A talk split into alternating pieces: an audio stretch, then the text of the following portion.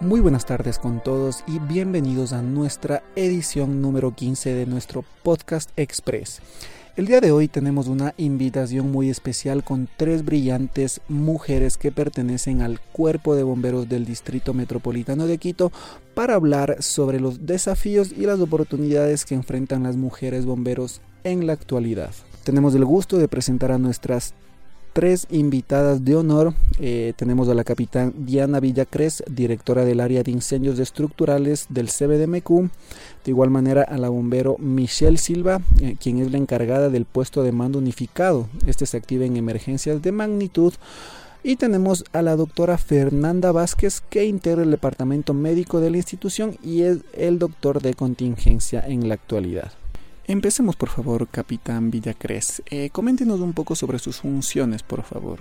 Sí, eh, yo al momento estoy como jefe de la Brigada contra Incendios. En, en, este puesto yo me encargo de planificar, ejecutar, organizar y coordinar las actividades que tienen que ver con nuestro equipo que combate incendios estructurales. Listo. ¿Y cuáles han sido sus desafíos? Sí, los retos que yo he enfrentado en esta profesión más que en la institución es el romper eh, ciertos esquemas que ya están establecidos en la sociedad con respecto a las funciones o trabajos que puede cumplir una mujer. Listo, Michelle, su turno. Cuéntenos, por favor. Eh, mis principales funciones son coordinar la atención de emergencias de una manera óptima eh, y efectiva y ahora sus mayores retos? Al ser una institución jerárquica eh, y también un poco comandada por eh, personas o por hombres, eh, parecería que, que, hubiera algún tipo de desigualdad, pero esto no existe. He tenido el apoyo de mis compañeros, he podido desarrollarme. Finalmente, doctora, eh, coméntenos un poco sobre sus funciones y cuáles han sido sus mayores retos. Bueno, yo como médica de contingencia y atención a emergencias, eh, cumplo a carta cabal todo lo que tiene que ver con, con la atención a, a, pacientes, tanto a compañeros, bomberos, como a gente que requiera de, de atención médica. Encontrar un lugar, tanto como mujer como como, como profesional.